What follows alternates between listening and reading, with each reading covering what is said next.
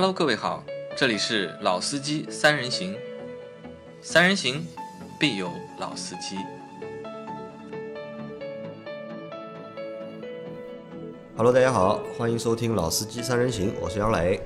大家好，我是老倪。大家好，我是阿 Q。好，我们的节目继续如期更新。那这期节目呢，和大家聊一台新上市啊，不是新上市，换代新上市的车型啊，但是和之前的奔驰的 C 级换代一样的情况。好像杨磊都没有收到这我还个是不知道 我还是不知道这个车换代了啊！也是你们两个人说这个车换代，我们要聊一期这个节目，我才知道这个车换代了，本田的思域。思域啊，但我在想啊，本田思域和奔驰的 C 级啊，都是属于热门车型。对，那这种车型的换代那么大的事情啊，为什么你没有收到啊，到？我为什么还是没有收到呢？到底是什么原因？那是我现在因为不看汽车之家了呢，还是我的这个系统啊，或者我这个抖音啊，真的把这些信息啊屏蔽掉了？对吧？奔驰太贵，你买不起，对吧？那就不推送这个消息给你了。思域？思域没芯片，它没车啊。呃，思域对吧？你也不喜欢对吧？他也不推送给你了，对吧？呃，到底啊，我不知道是什么原因啊，或者大数据杀熟了。呃，被杀熟了，对吧？或者我也不知道，就是在听我们节目的小伙伴，就是有没有和我一样情况的，就不知道这个车换已经上了。啊。对那老倪今天是去了就是四 S 店，就看了这个车。对，因为呃，这个车其实上了应该没几天，应该没几天啊。就是说呢，我跟杨磊阿奎说，我说哎要去看一下这个车啊，因为毕竟也是一个知名度很高的一啊热门车型热门车型因为是应该 A 级车里面算是热门的了。那么所以要去看一下。那么很幸运啊，呃，已经店里面有车了啊，但是没有试驾车，没有试驾车啊，只有一辆展车啊，不能开。那么呃，交付呢，现在基本没有。嗯，那么可以这么说呢，呃，问了一下大概行情啊，就基本上现在你定也要三个月，要要加钱嘛？呃，加钱没有说，没有说那。比上一代十代思域上市那会儿要应该是两个月到三个月是肯定要的，肯定是要的。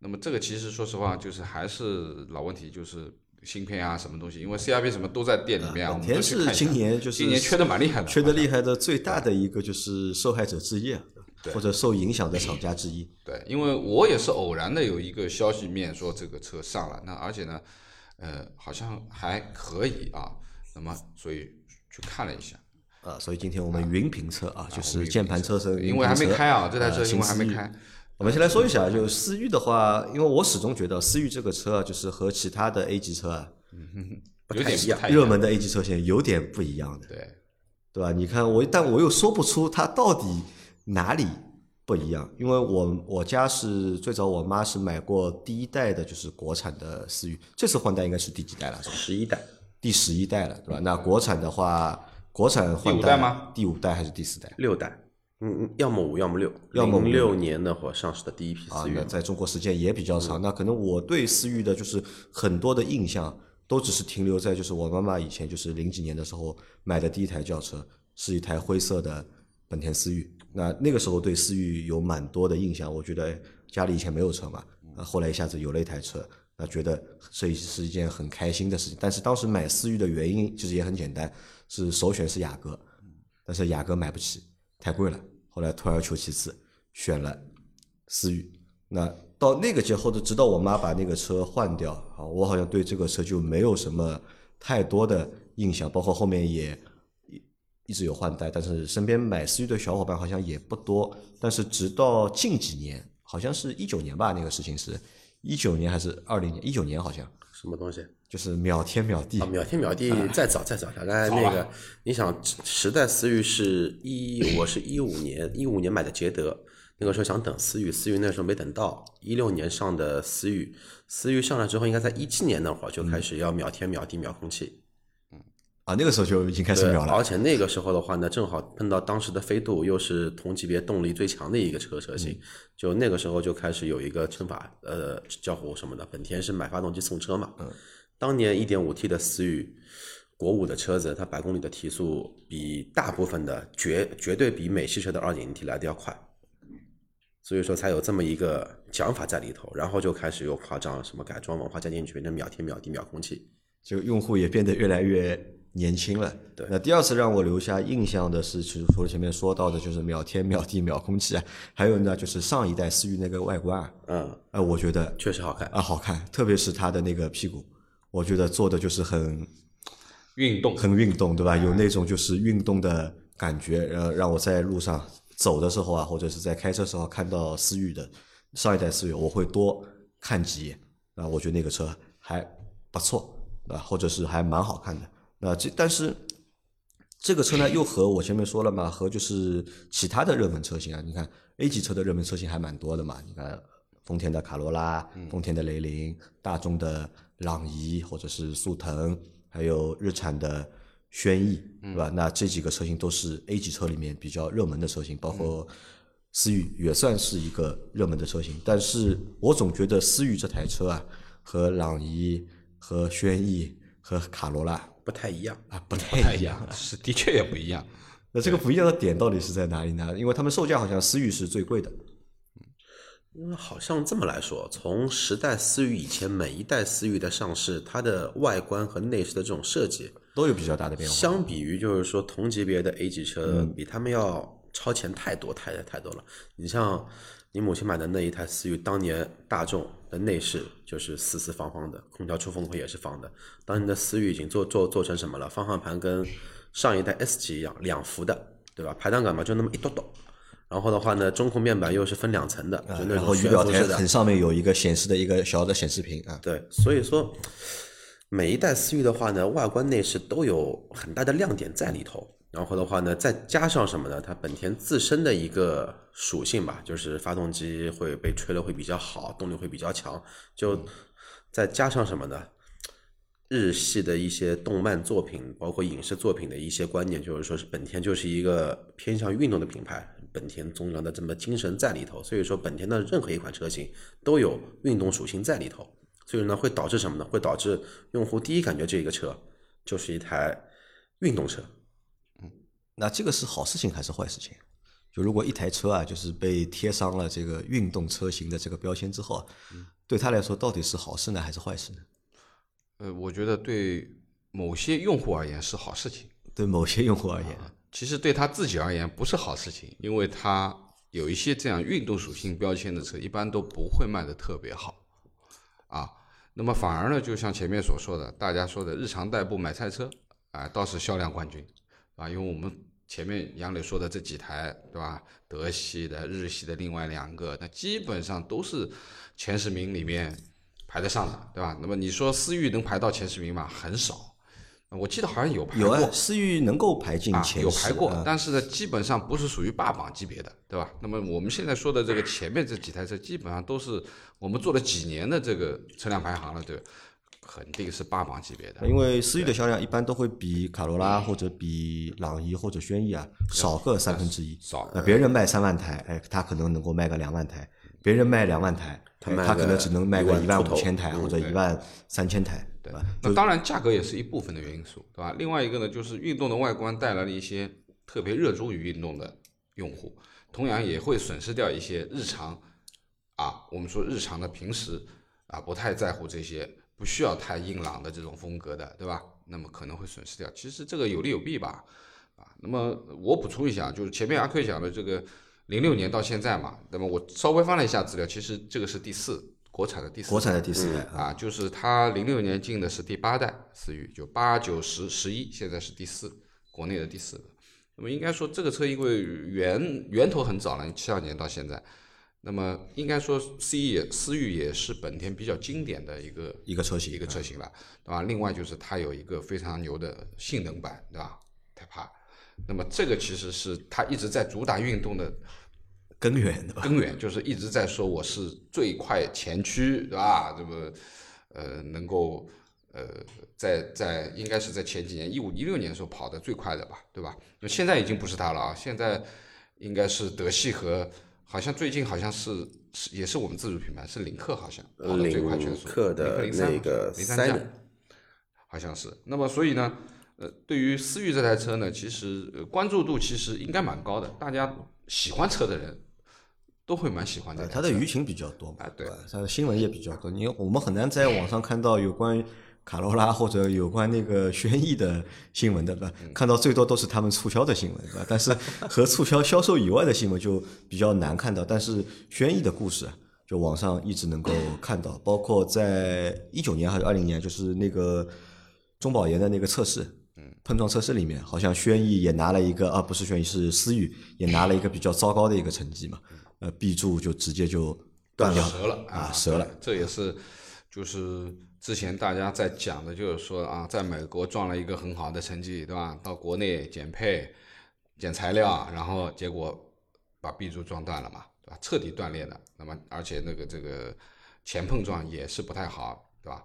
那么这个其实也是一些话题啊，也是一些话题。那这一代的换代之后啊，就是他做了哪些改变啊？因为老倪是看到真车的，我和阿坤两个都没有看到过真车，我们只是在视频和图片上面看到。你看到真车之后，觉得这一代，我看了一下这个车，因为我那天去的时候，我车停下来以后，在停车场里面正好是有一台思域和一台东本的 Inspire 停在一起，并排并停，都是白色的车，并排停在一起。然后你一眼看上去，你分不清楚了，对吧？基本上就是我那个时候在想，是 Inspire 换代了吗，还是什么？但其实我心里知道应该是思域的这个车，因为准确的讲，就是大家如果把这两台车前脸去比较一下的话，其实真的差别不大啊，因为原来的差别是很大的，对不对？原来是完全不搭嘎的东西，现在是完全差别不大了。而且呢，就是说呢，你们可以自己去比啊，就是说的的确确这次的这个十一的这个。带的这个思域的换代，能感觉得到它就更偏向于家居化了，啊，这个是从外观上面，外观的变得它的轮廓线条各方面就是更更家具化了，长大了，更传统熟了，对吧？啊，就是更成熟了吧？嫩头小伙子，更成熟了。那么这是对于它外观的一个一个评价，而且呢，就是说我一点点感觉，就特别它的前脸部分的东西，我前面还跟阿 Q 说，有点像电动车，啊，就是进气部分的东西感觉很小。啊，可以这么说，就有点像几何一样的前面的，就基本上就是现在很多这个，因为呃电动车它不需要进气嘛，对吧？不需要散热这一块的东西，所以说中网是没有嘛。那么而且它现在这个中网就其实是很小，就上面这一部分很窄，就感觉像电动车一样。啊，这是第一感觉啊，就是说外观这一部分的东西。那么第二个呢，就是内饰部分的变化是非常大，啊。那么原来的思域的内饰和现在思域内饰也是天翻地覆的一个变化，而且呢，现在逐步逐步向雅阁去，向雅阁或者 Inspire 去靠拢了。也就是说，很多的设计元素，包括呃这个门拉手也好啊，包括这个这个排档这个位置，包括这个这个这个杯架的位置，包括悬浮屏，其实基本上就是和雅阁是同出。啊，一系一脉相承的，那么内饰也用了就是家族的设计啊，对。那么当然它还有它比较别致的地方，就是它的出风口啊啊，它的这这一个就是用了一个网状的一个就隐藏式的这个，你是看不到这格栅，它整个一条，对吧？那么应该是很很漂亮，对吧？而且呢，我能感觉得到它的内饰上面材料层面的变化，包括它的厚重感强了。就我们一直在说本田的这个隔音 NVH 做的很差。是吧？就是开起来就就觉得本田很吵啊，等等。那么因为这个车现在没开啊，我们不知道。但是我能感觉到它关门的感觉，好像比原来要好啊，比原来要好。那么另外一点呢，就是说前面已经杨磊已经提到了说的这个 B 柱撞断的这个事情嘛。所以我一进门，销售来跟我谈聊的时候，我说你我说你这个车有什么改变啊？和之前一代有什么区别啊？等等等等。这种问题抛出去以后，他给的回答第一个回答就是。我们现在 A 柱、B 柱、C 柱，啊，就是框架这一块用了热成型钢，是一千五百兆帕的。那么也就是说，这个是一个变化，对吧？这不之前因为可能一千兆帕都不到嘛，撞折了嘛。那么现在这是一个很大的变化。那我觉得就是任何车厂对于安全上面的升级，我觉得这个是非常值得去。这个算是质变，对吧？前面说的外观、内饰啊，这个只是形变而已的。但是你把车身结构啊，车身的这个材料啊，就是强度提高之后啊，对，这个算是一个质变。这个我觉得也谈不上质变，为什么呢？你在美国卖的思域，在欧洲卖的思域，它撞不断啊，对吧？只是说什么呢？那个东本他知道了这一代思域不能再这么搞了，对吧？这个钱省不下来的，你省下来的话要翻车的，对吧？隔壁日产兄弟奇骏刚翻了，你不能再翻了。对。那么这个呢，其实就是一个变化，就是说从内饰部分，包括呃这个这个车身材料上面的升级吧。那么 MVH 的升级，对吧？那么但这是它 MH 的一个你没有开起来，你也不知道呃，。他们现在提是这样提的，我相信它一定会有一些改变。那么因为从内饰的材料啊各方面，其实你能看得到它的厚重感是有了，对吧？手感啊各方面的东西，隔音部分的东西，对吧？那么另外一个呢，就是说呢，还是发动机的变化，啊，就动力总成发生动力总成了变化。因为上一代呢是有一个三缸的1.0的一个 1.0T 版本的一点零 T 上代是有两个动力总成，对一点零 T 1.0三缸 T 加一点五 T 的四四缸。四缸，对，一点五 T 它是分高低功率的，现在新款是分了高低功率老的没有，之前是没有的嗯对，老的呢是没有。那么现在呢，它现在一点五 T，现在就是说，呃，老的从 1.0T、1.5T 两个动力版本，现在合并成为一个一个啊。一点五 T 版本，调但是教不一样。两个动力调教，啊，就一也就是说个高功率，一个低功率，对，有一个幺八零的这个功率的调，幺八零标的一个调教是一个一点五 T 的低功版本啊，低功的版本。那这个其实是很低很低的啊，这个啊，但你看，在这个上面，动力总成变化上面啊，本田还蛮聪明的。嗯，他知道中国用户三缸玩不了嘛，啊是不要三缸的，所以他在换代车型上面就把上一代的 1.0T 的三缸就去掉了，对？换成两个，他也不给你搞什么 1.2T，对吧？他直接给你来个一点五 T，一点五 T 啊低功啊，这个能够满足啊，我觉得能够满足大多数消费者的这个心理的吃过啊这个亏了期望，对吧啊因为一点零 T 之前就没什么销量，也吃过亏了那么你可想而知，就是说他把这个功率调低，然后把这个价格降到一个十二万多的一个区间，对吧？十二万九千多吧，那么就是拉低它的入门价，而且。呃，好听啊，因为拉低了以后还是个四缸一点，对吧？你原来的这个价格是低，但是对不起是个三缸，对吧？就很多人就是说，我认为就是这个这个低功率的存在是给一些就是说预算不足，嗯，啊，但是又非常喜欢这台车的人，其实是一个非常友好的，对吧？因为我没有阉割了这个这个就一个缸，对吧？还是四缸的一个车，对吧？原来你三缸一点零，这你下不去手啊。那现在你预算不够，但是你你能下这手，它是好歹是个四缸嘛，对不对？那么这是这是我觉得啊，你看，同样一个就是对动力总成选择，所以发动机排量或者是发动机形式的这个选择，同样一个动作，就是体现出就是不同的厂家，大家虽然都是啊都是日本哎企业，没有没有没有，这个要这么说，因为因为东本也好啊，因为东本之前吃过亏了。东本之前有什么车呢？有一台预享包啊包括广本有一台凌派。嗯，之前的话呢是一点五自吸的版本跟一点八自吸的版本，后来的话呢不知道哪根筋搭错了，上过一点零 T 的，一发现，我操，这个车本身一个月也能卖万把台，突然之间就没人买了。后来哎，马上把一点零 T 的产线降低，一点五的那个自吸的产产量上升，发觉哎，一点零没订单，思域也是啊。就这个呢，都是什么呢？不到黄河心不死，都吃过亏了对吧要头撞南墙才回头。然后嗯那个隔壁邻居他没吃过亏啊，没吃过亏，日产从头到尾有过三缸车吗？在没有国没有那所以他这一次吃了一个亏。后面我们会聊啊，对吧？对，那么这个就是动力上面的变化啊。那其他的变化，我们来看一下，就是这一代思域和上一代思域在配置上，那还有哪些其他的变化？我找了一台，目前这目前这一代是两个，就两呃一个动力版本啊、两个动力版本，对吧？对都是一两点五 T，但是有一个低功率和一个高功率，对它是里面有两个低功率的车型，这个两个低功率的车型，四个高功率的车型啊。那么呃另外说一下，就是它的高功率的车型其实是比前一代的同样都是一点五 T，其实在马力上面也是有提升的点提升的，提升一对吧？扭矩也提升了二十牛，然后马力最大的功率也提升了四嘛，原来是一百三十千瓦的，现在一百三十四。也就是说呢，呃，可以这么讲吧，就是说从这个上面稍微多了一点点，嗯，稍微多了一点点，所以说它的尾标也从二二零变成了二四零，二四零二四零，对吧？那么这是就是说，虽然都是一点五 T，但是还是有些变化。对好，我们来看啊，呃，前面说过了，就是动力总成是有变化，然后发动机的功率要比上一代是有变化的哈，然后车身的尺寸也有一点点的变化，对就这长了一点点代车长是四六七四74，上一代是四六五八，对吧？长了那么一点点啊。宽度的话，这一代是幺八零二，上一代是幺八零零啊，这个忽略不计啊，两毫米你是体验不到的啊，高度也没有变化，高度是变低了，变低了一毫米。上一代是一四幺五，这一代是一上一代是一1416六啊，这一代是一四幺五，最主要还是这个轴距啊轴距的一个轴距多了三厘米啊，三点五。三点五。三点五厘米。另外呢，就要看一下就是轮距，它也后轮轮距也变宽了一点，对吧？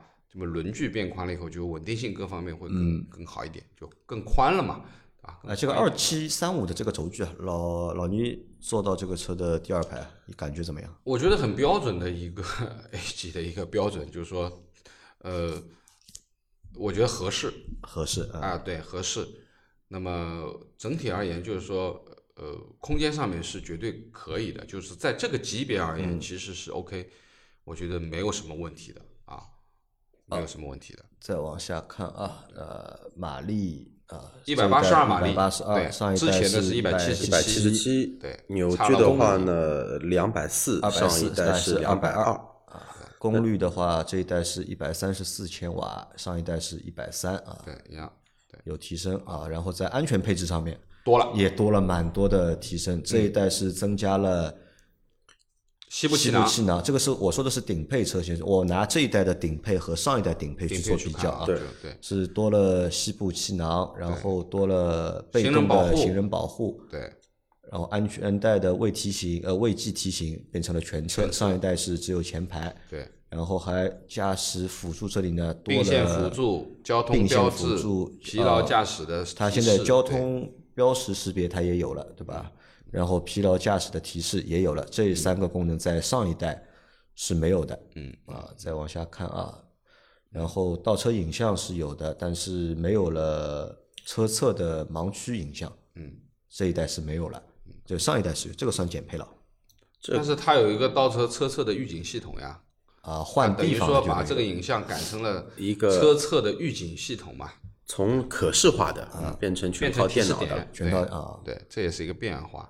然后天窗是这一代有了啊全景天窗了，这一代是有可开启的全景天窗。啊，原来是个小天窗，啊上一代啊只是一个小天窗嘛现在是一个大天窗啦，对吧？然后钥匙的话，这一代你买那个高配的车型啊，它还有蓝牙钥匙蓝牙钥匙，上一代是没有的。嗯，呃，方向盘换挡啊去掉了，这阉割掉了这个没有的。哦，我我觉得这个没有啊，可能和它这个外观的改变也是有关系的嘛。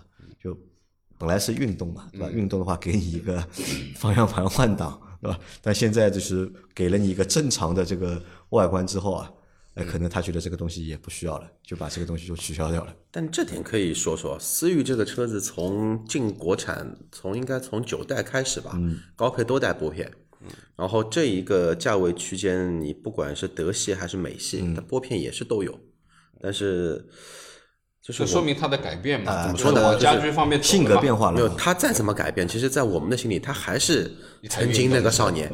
还是曾经那个少年虽然它文雅了一点，好，啊。然后这一代有多出来的东西啊是全液晶仪表啊表盘，对吧？对，十点二十寸寸的，啊，呃其实上一代也是，只不过没这么大。没这么大，对吧？然后多了前排的无线充电无线充电对功能，然后座椅的材质混搭啊，的，这个是翻毛皮材质混搭，对吧？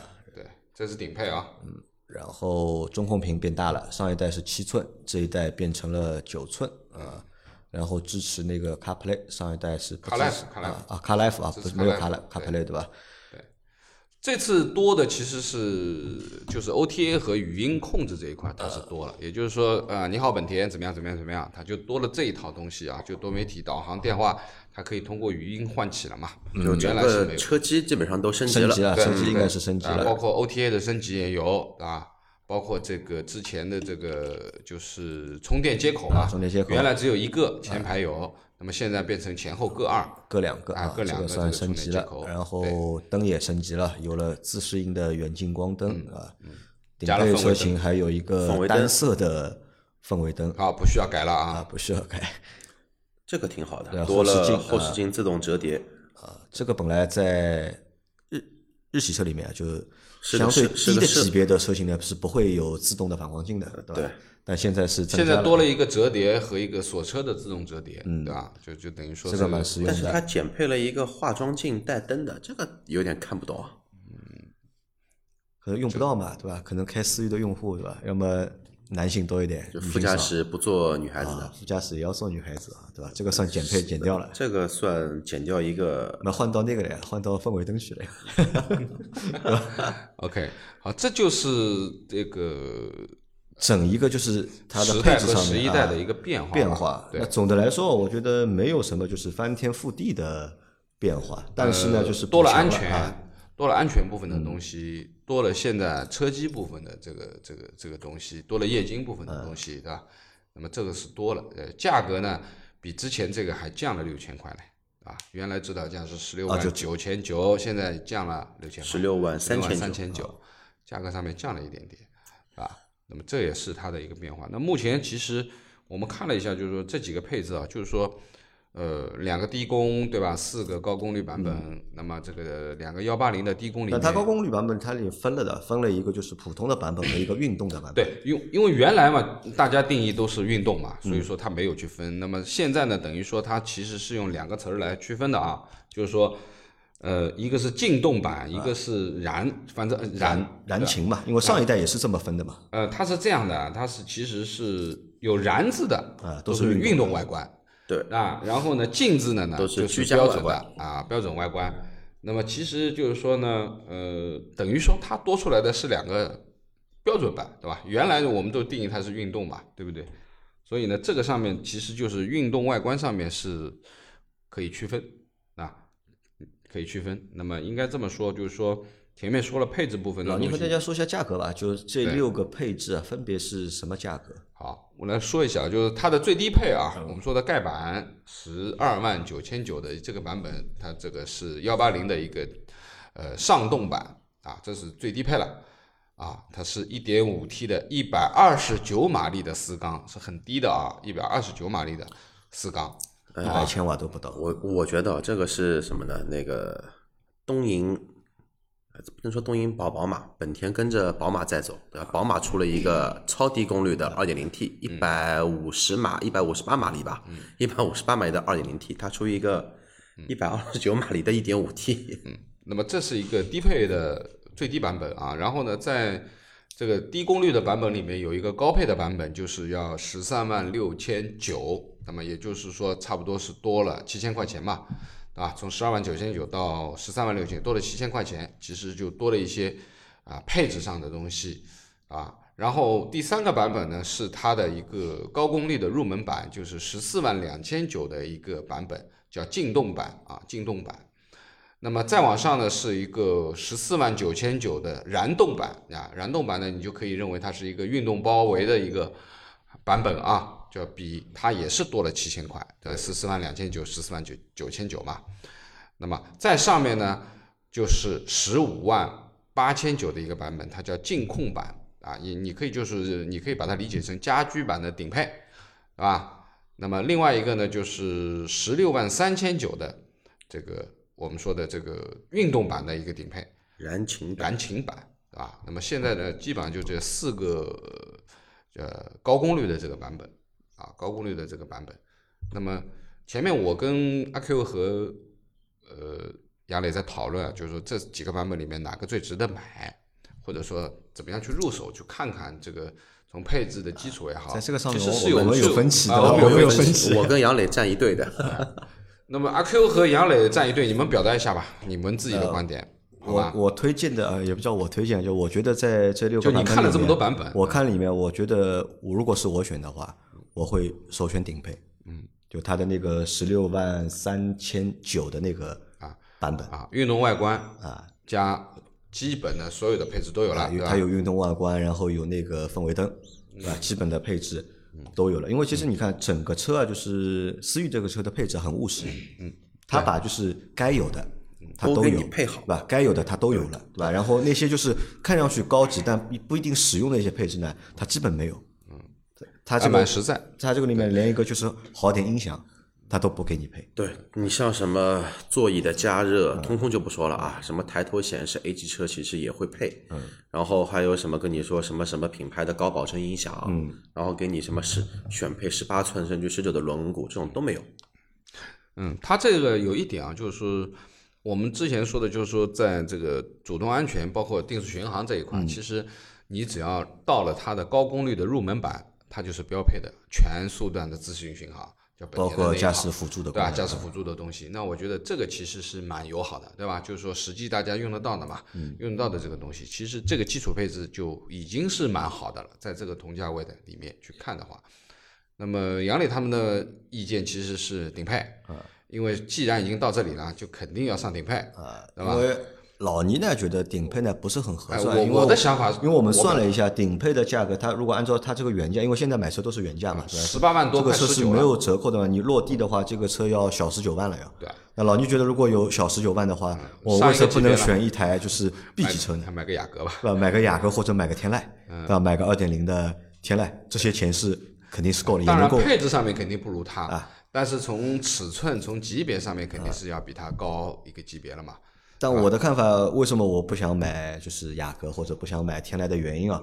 那首先，我觉得这个车啊，这台车 A 级车里面它的尺寸不算小，嗯，它对乘坐的空间要求啊，其实能够满足基本的要求的。就我如果只是个三口之家的话，或者我单身的话，那这台车，嗯，绰绰有余了。这空间我肯定是够了，那这是第一个点。第二个点，配置，因为你看现在有一个点是什么？我们大家看啊，以前呢就是 B 级车和 A 级车啊，这个配置啊拉得很开，对，很多配置只可能在 B 级车上出现，你这个些配置呢，在 A 级车上你是看不到的。但现在，你除了动力总成可能 A 级车和 B 级车是不一样的，但是其他的配置基本上都 B 级车有的，我对。A 级车也有。那如果我能够满足这个空间的需求，我能够满足动力的需求的话，那我肯定要这个就是其他配置，嗯，我要更高嘛，同样花这些钱啊，我情愿买一台这样一个级别 A 级车，对吧？尺寸稍微小一点，但是功能是齐全的，或者配置是齐全的车，那我选择顶配是这样的一个原因。而且这是一个原因吧，还有一个原因呢，就是在它的这个顶配里面啊，就是前面也说到了，就没有那些华而不实的功能。对，有的功能可能你要多花个五千块，或者多花个七千块，你要再去买这个功能，而这个功能对你来说呢，又没有什么实际的用处，对吧？燃并卵的功能，但是在这个车上呢，呃，没有这种东西。那在这样的情况下，如果我预算充足，那我肯定是直接选顶配车型。嗯，那老倪，你为什么要选那个十四万的那个我说一下我的高功率入门的版本？因为这这几个价格其实呃，除了中间有一个版本差了差不多一万块这样子，其实每个都差不多差七千，对，对吧？低功呃就是这个低配的低低功率版本和它的这个高就是低低功率版本的豪华版本，对吧？就差几千块钱。那么我是认为，就是说这个一点五的这个四缸低功率的呢，就不要不去看了，要选了，这个 对吧？这个就没意义了，因为说实话，既然是到这个车我估计啊，他也不一定会生产这个车。不一定可能会生产。我的认知啊，我觉得啊幺二九九这一款车估计是不太可能会有，幺三六九那个车呢，偶尔可能会比例会比较会非常稀少。对，但是说实话，你已经因为为什么我这么说？因为它你看它因为同样发动机嘛，它调教调教不一样嘛，对，我一样能挣那么多钱，我干嘛要去生产挣多少的钱呢？它的成本其实是生产成本其实是一样的，它就没必要出一个就是最低功率的版，对啊，所以说。呢嗯、现在这个里边其实从价位上面都差了几千块嘛。因为如果说阿 Q 讲的这个十二万九千九不太会生产，其实起跳价格应该是十三万六千九这个价格，对吧？那么其实在它上一个档次，其实十四万两千九就差了几千块。对，对吧？那你几千块钱，你获得的动力，一个是一百二十九马力，一个是一百八十二马力，差好几十马力嘞。嗯，完全不一样。所以说呢，这个我觉得就是说，第一个肯定低功率我们就不去考虑了，对吧？我觉得不不建议买，而且呢，低功率失去了很多主动安全的东西。包括 LED 大灯，包括这个这个主动安全的这一整套的这个全呃这个这个自适应驾驶啊等等，对这些都没有的嘛。连倒车雷达也没有，对吧没有倒车雷达打洞去装。对啊，所以说呢，这个是不推荐的，对吧？我觉得，那我倒是在看的其实是中间的两个配置，因为杨磊他们看的是顶配嘛，对吧？那我倒看的是中间两个配置幺置，四二九还是幺四九九？幺四二九和幺四九九这两个，我觉得都可以看。但幺四二九啊，我那么觉得我也不接受啊。你看，我花一台车对吧，十四万的车价，我落地到将近十六万，你给我一个十六寸的轮毂，方向盘还是塑料的，织物的座椅，织物全织物的座椅。你能够接受吗？啊，没有，然后还是没有倒车雷达。啊，还没有倒车雷达，对吧？你能接受吗？好我不能接受啊。说到这个点啊，我觉得值得吐槽啊，就是你说织物座椅也就算了，对吧？这个车已经卖到十四万了，对吧？配备主动安全，配备驾驶辅助，对吧？但是没有倒车雷达。出厂成本可能就多个一百块钱都不要。对啊，这个是什么逻辑啊？对吧？这是你想倒车雷达这个东西也能算是一个主动安全功能了吧？能算吧？我觉得这个是因为我的我的想法考虑是这样，就为什么说十四万两千九的这个是一个基础的一个东西？因为我觉得它和十四万九千九的这个价格其实没差什么东西。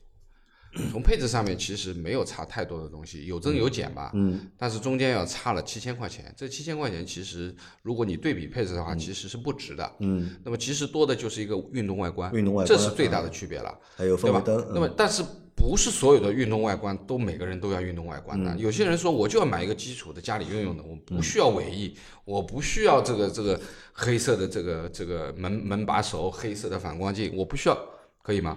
那我就可以退而求其次，我还少七千块钱啊！但是说实话，有些东西是后期可以改的，对吧？有些东西完全可以改的。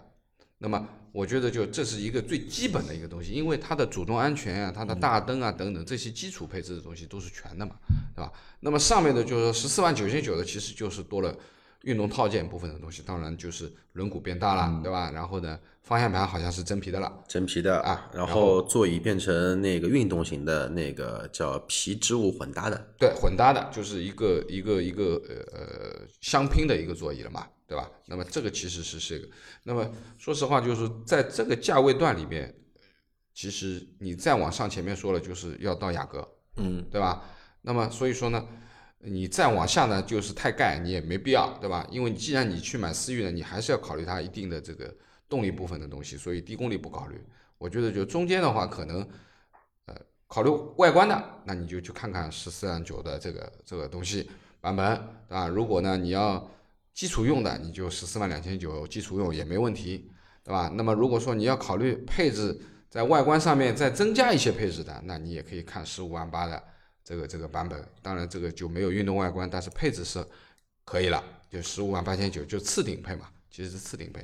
那么其实基本上这个车啊，我反正看看十四万两两千九就够了四万九千九，就日常用嘛，你就就差不多了。啊，这个啊其实我和你说，这还有区别。这个区别在哪里，知道吧？就是我们很多时候在做节目的这个过程当中啊，就是我们在说你都是觉得选哪个版本，自己会啊去考虑你选哪个版本，他选哪个版本。那我们在选的时候呢，我们都是很主观的我们会真的去想，这个车我如果买的话，我会怎么选哪个版本。但老倪呢，我觉得呢，就是他在选的时候，他并没有把这个车当做自己要用的车来做考虑。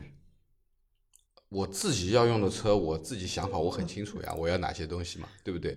但是我觉得第一个就是我我不太会选买这个车，啊，那我肯定是出于，如果说有人要买，推荐啊觉得哪一个东西还可以的，那因为看车看基础素质嘛，嗯对吧？因为发动机、变速箱已经是大家都一样的了，嗯那么剩下的就是基础素质里面一些硬硬东西，比如说安全部分的东西，对吧？灯的啊，灯啊，这个这个主动安全啊、巡航啊，这些都是大件儿，我说的。那基本上到了就有了，剩下的有些东西，什么音响啊，你说什么东西，我觉得这种车，你说顶配的音响，我回来也要改。它没有顶配音啊，响，顶配它音响顶配的八喇叭，标回来你也要改的，从对吧十三？万六千九起都是八喇叭，啊除了幺二九九那个是两喇叭之外，别的那那你都是八喇叭可能你可能也要花几千块钱去改一套喇叭，那你买个低配改吧，就这么回事情，对不对？也能改，对不对？那么有些比如说什么倒车的雷达啊这些东西，现在说实话也太简单了，装装弄弄也无所谓，对吧？你加个倒车影像也没多少钱，但我觉得这个就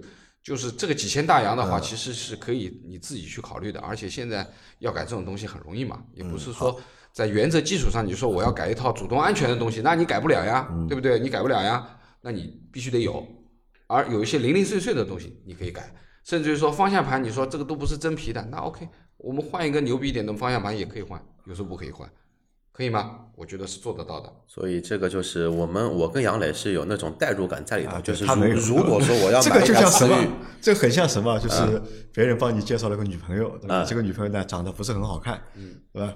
那你和她说，哎，我觉得这个女的不太好看，我不喜欢这个女的。但是呢，你会和她说，要好看干嘛呢？对吧？人家 该会过日子该该有的其他功能都有，对吧？有这种感觉啊。这个说远了，就我们再换一个话题。这个是我们老司机三人行有趣的地方，就是因为我们可能会有一些年龄上的差别，大家对于每一台车的认知上面的这个想法、考虑，其实目标都不一样。所以呢，大家在听我们节目的时候，也可以自己去考虑一下，就是你买这个车的目的是什么，或者说你自己的想法是什么。因为其实很多东西都是买自己喜欢，啊，对，对吧？你喜欢就 OK 了，你喜欢顶配就买喜欢的，啊，你觉得哦够用了，你就够用主义，都都可以。我觉得这个换一没关系。个换一个话题啊，那个这个配置也聊好了，对吧？选哪一款也聊好了，聊一个什么呢？聊一个市场前景的问题啊。那你看啊之前的思域啊，就上一代思域和凯呃和朗逸啊和凯美瑞啊不是凯美瑞和那个卡罗拉和那个轩逸啊，就是不同风格嘛，对吧？风格是不一样的，就是思域更运动，更有个性。那这一次换代之后，那其实它回归大众了，对吧？变成一个就是正常的一个样子，因为不管是从外观还是从内饰，对吧？它变成了一个正常的一个状态。嗯，那在这样的一个情况下面，就是你们觉得是它的是变得有优势了呢，还是变得就是没有优势了，或者是它的这个销量啊，就是会变好，还是会没有以前好？对于那些想用一台 H 的价格买一台运动型的用户，那一部分小部分的用户来说，我认为这不是一个好的的事情。对，因为这个车外观太绝佳了嘛。因为之前思域为为什么会这么受年轻人的喜欢？因为它外观够战斗，甚至于说后期的版本会有一个什么超跑版，排气管在中间，又是个荧光绿，啊靠，跟兰博一样的，对？除了没一个剪刀门，别的都有了。但是的话呢，这一代思域的话呢，它的运动套件，我刚刚也是看照片啊，相相对来说，配这个一个车身的外观来说的话，车身外观我不说它好看难看，只能说呢没有上一代来的这么的很中规中矩对吧？这么的有冲击力在都。因为上一代思域的话呢，其实车子整体不管两厢三厢很凶，这么一个感觉。但这代的话呢，就是一个什么呢？少年，呃，怎么说呢？成熟了，结婚了，呃生子啊，了，也不算成熟，对吧？就是可能就是一个缩小版的雅阁。对，其实这代的其实就是一个缩小版的就是一台雅阁的缩小版。你说它成熟嘛？其实因为尺寸没到嘛，也也没有那个成熟的感觉，但是样子呢，有那个成熟的样子。对你就像方正了一点对你就像豪华车品牌里面，我们一直说小 S，嗯，或者说，哎，你买台 A 六那就是小 A 八了，那从来不会去说你买了你买台思域是小雅阁，但从这一代开始，我可以说就是这台小雅阁。那么如果说这一个外观的话呢，它能接受更大年龄层次的用户的一个关注度的话，嗯，销量或许会比上一代的销量来的会有一定的提升，这个是我认为的。但是的话呢，要改变的一个点就是在于看思域的广宣推广怎么做。嗯，如果他还跟上一代这么的无脑去做我跟运动有关的，做那一些跟激情飙车有关的东西，秒天秒地秒空气的话，那我估计这一部分用户会关注的，他心里面还会打一个颤。呃，我认为这台思域应该会比上一代卖的好会卖比上一代卖的。啊，因为说实话，前面说了，就是如果说你走偏门的话，那肯定一定是属于小众，嗯对吧？老偏门。那哎，说一个题外话啊，就是你们觉得谁现在接过了思域的班？没有国产品牌啊，其实就是领克嘛，不是领克，怎么会是领克呢？要么就是马自达、名爵，名爵。名爵好像是 有这么一点大家去名爵去网上去搜一下，就是不管是名爵六，包括就是新出的名爵五啊，就是我觉得他们的那个营销的那个方向啊，或者是他们产品的那个方向啊，就是跟着思域在走的。那你看现在思域长大了，对吧？后面就是扛这个旗的，就就是名爵了。因为你真要说是领克的话，我觉得可能领克啊和他们还不太一样。领克的逼格会更高一些，啊对会更高一些，就是定了一个轻奢嘛。你你说到名爵啊，因为前几天我逛某个商场的时候是看到了这个名爵的有一个很大的一个一个一个互动的一个环节的空间啊，有一台很很亮绿的绿的绿色的那台，那个的荧光绿确很一样的啊很漂亮。MG5 嘛不有点不是荧光绿了，不是荧光绿，是应该是有点很亮的墨绿的那种、那种颜色，那的确是很运动啊。到内饰啊什么，稍微露了一眼，呃，有点那个意思啊，有点那个意思啊。说回老话题，还是说这个思域啊，就我觉得就是说，嗯、它的这种改变啊，让它更适用于更多的人。家家居的嘛，我们把它当成一个上班代步，它能够面对更多的更多的就是消费用户了，者了，对吧？那么换个比方讲起来，就同样我们在日系的这三台车里面去比较的话，从动力角度上讲，应该是它的亮点。对，对不对？因为你轩逸不存在动力这个事情的，一点六自吸，对吧？那卡罗拉也不存在，因为现在卡罗拉现在两点零的，对吧？和呃那个那个那个，可以这么说，基本上从动力层面上面是不如的，对吧？那么包括啊、大家都是 CVT，对吧？那么本田的 CVT 也相对稍微激进一点，对吧？比其他的两个稍微反应要好一点。那么这也就是说，在它在动力层面，其实它是应该是可以碾压。然后空间对吧？空间层面它也 OK 也 OK 了，对吧？因为说实话，呃，这两台车就是轩逸的空间，我们说的轩逸空间挺好的，对吧？它的座位大沙发的感觉也挺好。但是现在这一台车你们去坐一下，情况也不差，也不差，啊也不差然后配置，呃太厉害了，肯他要碾压，配置肯定他要碾压卡罗拉这些碾压那个就是轩逸了，要。对啊，至少从内饰，因为它的内饰其实跟轩逸的内饰的话呢，有一点类似，但是刚才老倪说的用料，包括我看到图片这一块来说，设计感，对。哎，完全掉掉的。对。关键是这个这一代的雷凌也好，卡罗也好，那个内饰，嗯作为我如果说要用我它的话，我真真的是啊，而且实在爱不起你有没。有发觉一个问题，就是说现在天街下面，就是说卡罗拉，因为我们去我去试做了雷凌，也去做了卡罗拉，明显是有压迫的，就头顶的空间是不行的，后面是稍微差一点点的，就有压迫感。那么这个呢，其实它就有优势了。如果说你上了顶配大天窗啊，对，这个就优势来了，对吧？所以说呢，从乘坐上面讲，从动力上面讲，从现在更家居化的这个这个这个外观和内饰的考虑上讲，我认为应该是会卖得多，肯定要比原来纯走运动路线的要好，这是肯定的，对吧？那很多人会说，哎，我当一个小雅阁开吧，对不对？对，这不就完了吗？对不对？所以呢，我觉得应该会有一些数数据上的反反馈的。而且从产品力来说的话，那这个车也可以目前排在就是 A 级车里面，产品力它是能够算排的比较前面了，是。对，好吧。